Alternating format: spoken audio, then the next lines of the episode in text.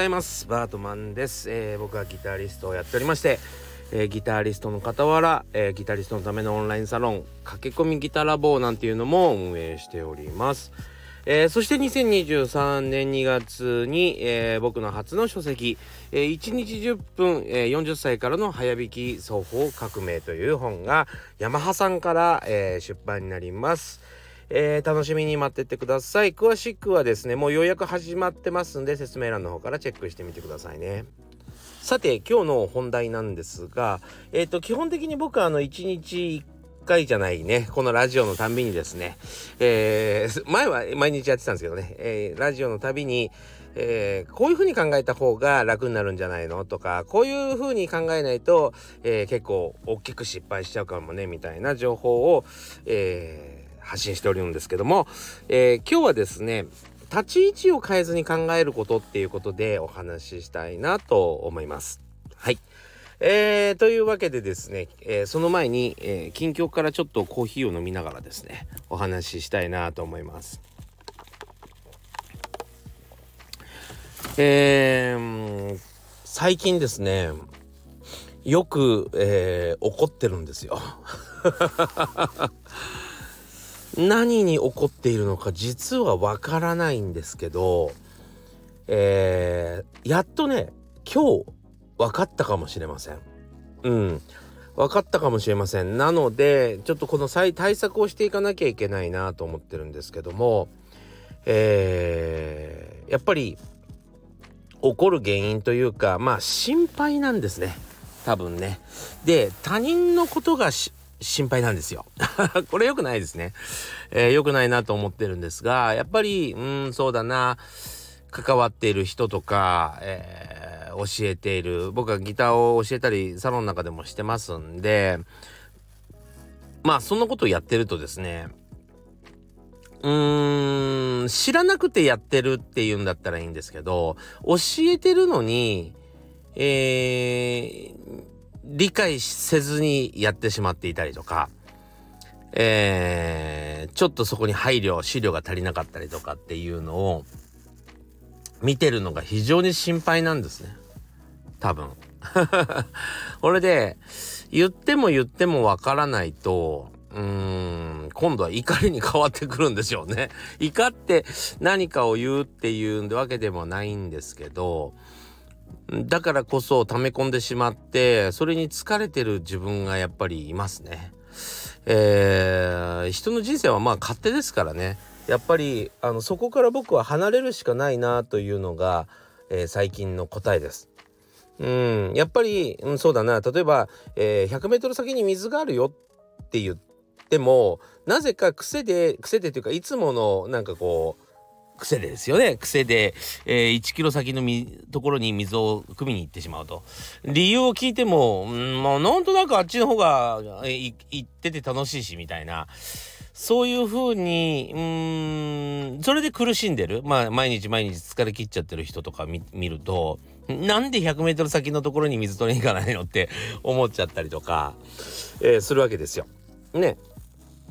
それに悩んだって仕方がないじゃないですか。ね、でも僕は悩んじゃうんですよ。なんでだろうっつって、えー、でも本当に他人の人生に夢中になってはいけないっていう誰かが言った言葉をですね、えー、非常に心に留めていて本当に僕もそうだなと思ってそれのせいでですねあのそれだけだったら本当にいいんですけど要はその時にちょっと心配になったりそれこそ怒ったり怒るっていうかそのなんかなんでなんだよっていうとあのやきもきするってことですねそうそう、えー、そういうのが入ると要は感情が揺れてしまうので自分のやらなきゃいけないことに影響が出るんですよね。そうやらなきゃいけないこと、えー、やっていかなければならないことこれから何か自分を自分が達成したいことがある時にはそういうものが非常に邪魔になるってことですね。そう。それは本当にうーん良くないわけですよ。そう。だからやっぱりそこからはっていう感じで離れなきゃいけないなと思いました。そう。あのできるだけ離れるようにしてるんですけどえっ、とやっぱり努力しない人を理解しようとするのが一番難しくってまああの全然関わってなく単純な友達でそっかそんな感じなんだみたいな感じで受け止められるんだったらいいけど自分がやっぱり教えてるとかうんサポートしてるとかっていうことになってくるとちょっと話は別で関わっちゃってるのでうーんやっぱり話は別かもしれませんね。うん、なのでやっぱりそこからはちょっと距離を取らなければ自分の身が滅んでいくなというまあ特に自分の性格もあってね。なのでそれはもうちょっと決意しなければならないなと思ったりしてます。でねそのまあそれはいいんですけどそれはまあ結果なんだけどなんかねこうイライラすごくイライラしてすごくお酒とか飲んじゃうんですよ たくさん飲んじゃうんですよで考えても仕方ないじゃん何もこ自分のことじゃないから答えが出ないからね答えが出ないことになんか苛立ちを感じてなんでこうすっきり進まないんだろうみたいなことにに一生懸命時間を使ってしまうんですね。はい。なんかね、その何に悩んでるかを悩んでるみたいな感じになってくるので、まあ僕の場合はまあ向いてないっていうことですね。でもあのー、本当に、うん、知り合いのそうだな、えー、社員を抱えていらっしゃる、えー、社長さんとかいろいろ見てても、まあ本当に適材適所をうまく、えー、人員配置して、あの、なんかこう、やっぱりね、社員さんにちょっと変なことされちゃったりとかっていう話はよくあるんだけどなんでそんなことしたみたいなことがあったりとかするんだけどそういうのもなんかすごく冷静に、えー、対処してて素晴らしいなと思いますね。まあ仕事だからできるのかな。やっぱりこう教えたりしてるとその人のやっぱり人生がかかってるんでよりこうちょっと心配になっちゃったりするのもあるかもしれませんね。うん。どう考えてもそこの先崖なんだけどっていう時にもうあとは崖に落ちたかな落ちてないかなしか考えることがないじゃん。それでイライラするのかもねわかんないですけどね。えー、でもやっぱりあのー、うん自分の性質をやっぱり知って、えー、それその性質からは向かないことからはちょっと離れないとまずいですね。うんというような近況でちょっとなんかこうお酒を飲みながら、えー、イライラしている数日でございました。数日？まあ、あの、日がよくありましたね。はい。というわけでですね、えー、結果は出ましたっていう感じで、えー、ただ、ただのご報告でございました。じゃあ本題に行きましょう。さあ、今日はですね、えー、本題ですけども、立ち位置を変えないで考えることっていうことですね。えー、で、やっていきたいと思います。はい。えー、というわけでですねあの立ち位置を変えないというのはどういうことかというとまああの僕らみたいな世界だとよくあるんですけどもうーんまあ例えば僕はプロミュージシャンを目指しているんで、えー、プロミュージシャンを目指しているんでいい楽器は買いたいと。ね。親と親を説得する時とかに「いい楽器を買ってくれ俺はプロを目指してるんだ!」と、え、言う割には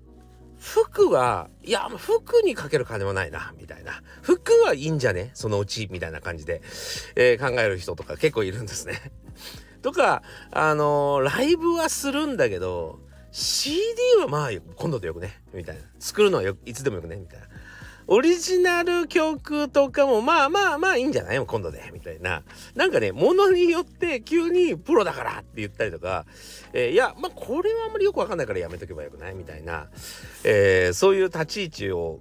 変えちゃう。要はその例えば、えー、欲しいものに関してはプロという意識が出てきたり。ね、えー、自分が目指すものに対しては出てきたり。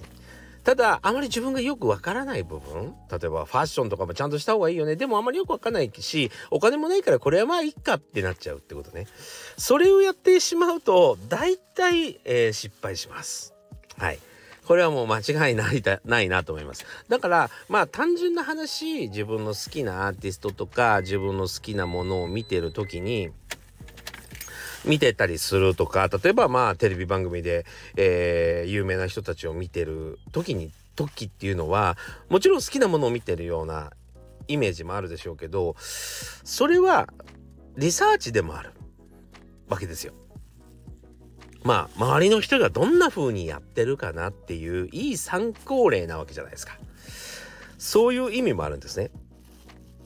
で間違いなく例えば楽器だとか衣装だとか、えー、言葉遣いだとか立ち振る舞いだとか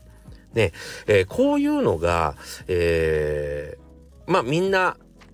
うん、手に取るように分かりますよね。テレビに出てきて喋ってる様。でトークがうまいなと思ったりとか、えー、喋ってる時もちゃんと衣装着てるなとか、もう化粧もヘアメイクもしてるなとか、じゃあ僕らも人前に出る時はやらなきゃいけないんじゃないかなって考えれるか、いや僕らはまだまだアマチュアだからって言えちゃうか、えー、こういうところに一つ一つ差がついてしまうのかなというのが正直なところですね。で、これはまあバンドのお話ではあるんですけど、けども、えー、それだけじゃなくてですねもちろん、えーと、会社員とかもあると思うんですね。で会社で、えー、バリバリ仕事してる営業してる時はですねスーツ着込んでバッチリしてですね言葉遣いも、えー、素晴らしいと。でもふとその人のインスタグラムのストーリーなんかねあ、えー、見ちゃうと例えばインスタグラム交換して見ちゃうとなんかコンビニの前でたむろして、えー、カップラーメン食ってる